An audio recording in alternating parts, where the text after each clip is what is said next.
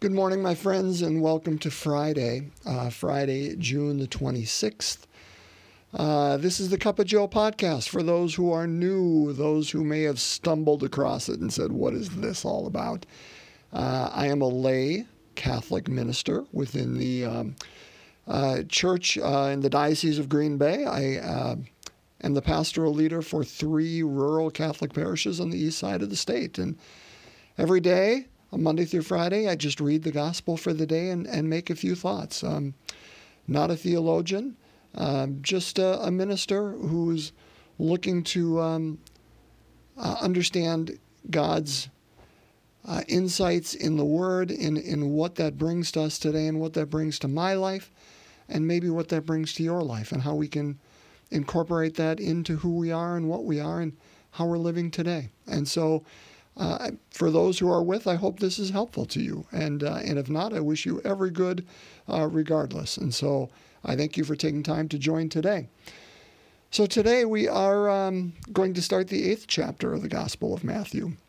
Uh, we are finished with the Sermon on the Mount, and we're going to hear that in our first sentence right away that the uh, Gospel writer of Matthew refers to that, uh, that that is finished. And so for those following along, um, uh, in, in Scripture. We're going to read Matthew chapter 8, verses 1 to 4. So a short reading today Matthew 8, 1 to 4. Let's listen to the Word of God. A reading from the Holy Gospel according to Matthew. When Jesus came down from the mountain, great crowds followed him. And then a leper approached, did him homage, and said, Lord, if you wish, you can make me clean. He stretched out his hand, touched him, and said, I will do it.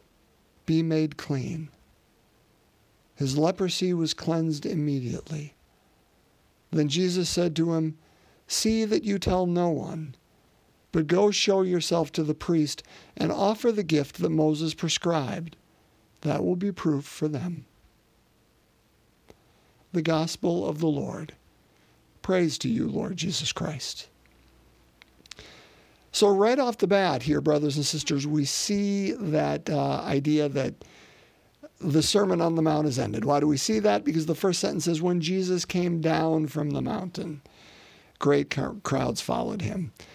Remember, in Matthew's gospel, Jesus is the new Moses, and Moses went up the mountain to get the commandments.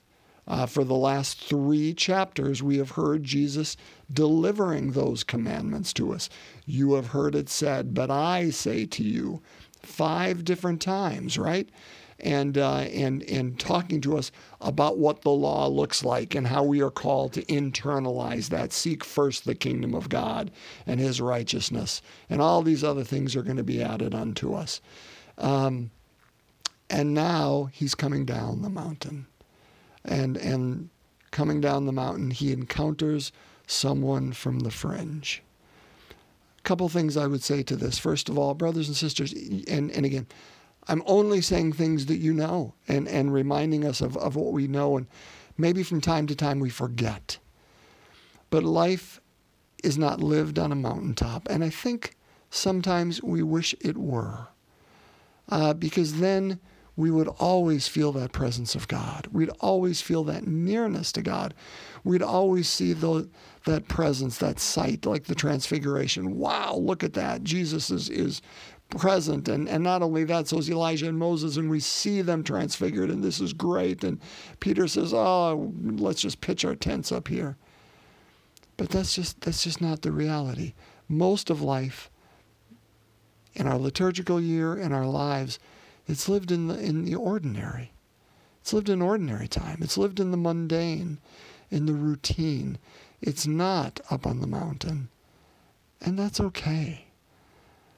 Um, I say it's okay even though I know I don't feel that. Um, I want to experience.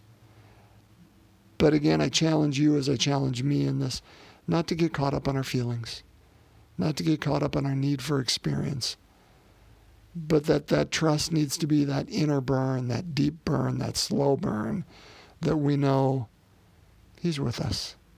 I don't need the large fire, the bonfire all the time. Uh, I need it occasionally to take me from, from place to place to place. But the majority of life is lived in the inner consciousness that knows God is here, God is present. He's, he's involved in the routine, kind of like the Nikos Kazantzakis um, verse I read uh, a few days ago. We can't look in the sights of the sun, or we'll be blind. So God tempers himself, and and he becomes a, a hut, and and a warm tunic, and a piece of bread. Um, that that life is lived within those moments. Uh, and so he's come down to the mountain anyway. And he encounters somebody on the fringe. And, and we all know this that lepers uh, were certainly, you know, they had to, uh, to be separate from the community. Uh, and and ring a bell and say unclean, unclean to remind us who they were. The truth of the matter is, brothers and sisters, if we were being honest with ourselves, we'd all be ringing bells and, and shouting unclean, unclean, because none of us are pure. None of us. Um, but yet, it was a way for the uh, the maiden part of the community to think they were. Um, and uh, and that, that marvelous interchange, the wisdom of the leper who says, "If you will it, Lord, if you wish, you can make me clean. I know who you are, and I know your abilities." And I think, brothers and sisters, that calls to mind the question for us: Do we know who God is in our life and what God can do for us? I mean, if the words of the lepers are ours, make sure you thank God today. If, if you know that and mean it, Lord, I know who you are. And if you wish it, I know what you can do. You can make me clean. And, and, and I love Jesus' line. Uh, he, he just says, I will do it. And, and the, the, the transition of these two words always in my mind, always, for years. I, I heard Jesus said, I do will it be made clean. But he just simply says, I will do it. It's not, I do will it, I will do it. I will do it. Okay, yeah, sure, I will do it. Be made clean. Um, one, I think he does will it, that we are made clean. But two, that he will do it, uh, that we will be clean. I think the both things are true. Uh, I think God, brothers and sisters, desires that we be made clean. Now, what does that mean for us? Does that mean our skin will be cleaned of, of our, our different skin ailments, whatever they may be? Um, okay, maybe. Does that mean that whatever addiction we carry with us can be taken away from us? Yeah, maybe. Does that mean any physical limitations that we have can be taken away? Well, yeah, maybe. Does that mean um, those areas of my life in which I carry judgment uh, can be taken away. You know that I, I, I hold grudges against other people. Well, yeah, maybe. I, I think I think we we bring all these different ailments to God, and and and we say to Him, "I know who you are, and I know who I am. I know I'm unclean." Um, doesn't make me unworthy, doesn't make me unloved. None of those things. Don't don't confuse the two. But I know who I am and I know who you are. And I know you can make me clean if you wish. And God says, I do will it and I will do it. Um, we have to ask. But we have to ask knowing who we are and knowing what that cleanliness um, where it needs to lead, what's in within us that is not clean. And I think we have to trust um, that that it can happen. Now, again, I, I don't think, brothers and sisters, my friends, this this looks like perfection. Uh, I I just I think if that is the uh, the standard upon which we will love ourselves, and and allow ourselves to be loved by one another and God, I think we're setting ourselves up for failure.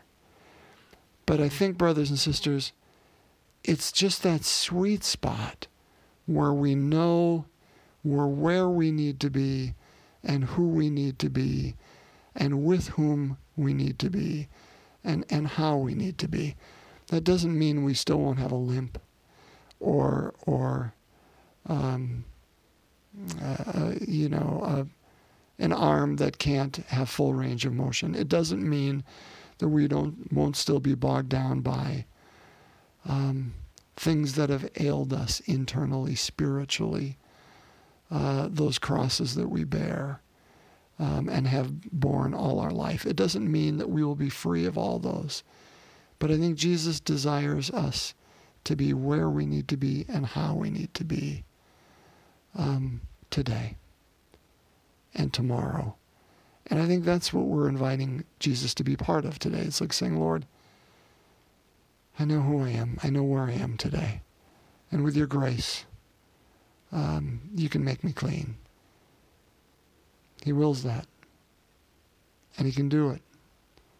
Um, and, and I think then we need to come back tomorrow and ask the same thing. And maybe the next day. Because maybe every day it's the same thing. And, and I praise God that our God doesn't tire of that, but maybe it's a different thing. Um, and, and, and every day we need to come before Him with our need. And maybe that's why He calls us children or sheep. We're not God. Uh, the minute we get to that place of perfection, maybe we don't need Him anymore. And maybe this is the beauty of God's, I won't say plan, but maybe God's movement within us that He can, He knows we need Him and He can redeem it every day again. Like the sun rises every day. Uh, every day again, He can redeem and make us new. Um, okay, then uh, Jesus says, and this is the last thing I say Jesus says, listen, see to it that you tell nobody, but go show yourself to the priest and offer the gift that Moses prescribed. That will be proof to them. Remember, um, the lepers were separate from the community. And even as they were clean, they couldn't just go back home and say, hey, I'm clean, look at me. Um, the priests were the gatekeepers. That they were the ones who said, you know, you're cast out.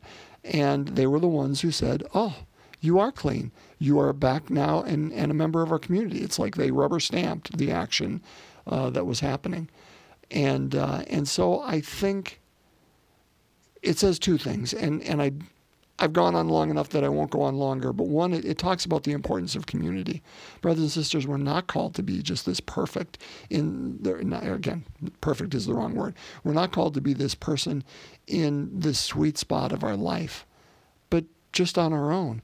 We're called to be in a community because it's only in a community that whatever gifts that I carry, that sweet spot that I have today, can be a gentle breeze to somebody else and can be uh, the gifts that somebody else needs today. And, and it's only being in a community that somebody else can be the gift that I need today because I am not separate on my own. I was reading something earlier today that says this an Aboriginal Australian woman looked and said to someone, Listen, if you have come to help me, you're wasting your time.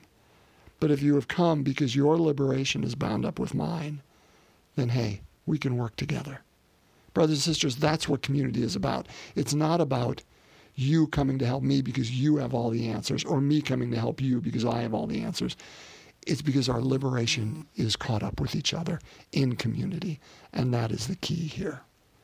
Um, and and there's so much more I could say, and and but I think that that's a good place to leave it.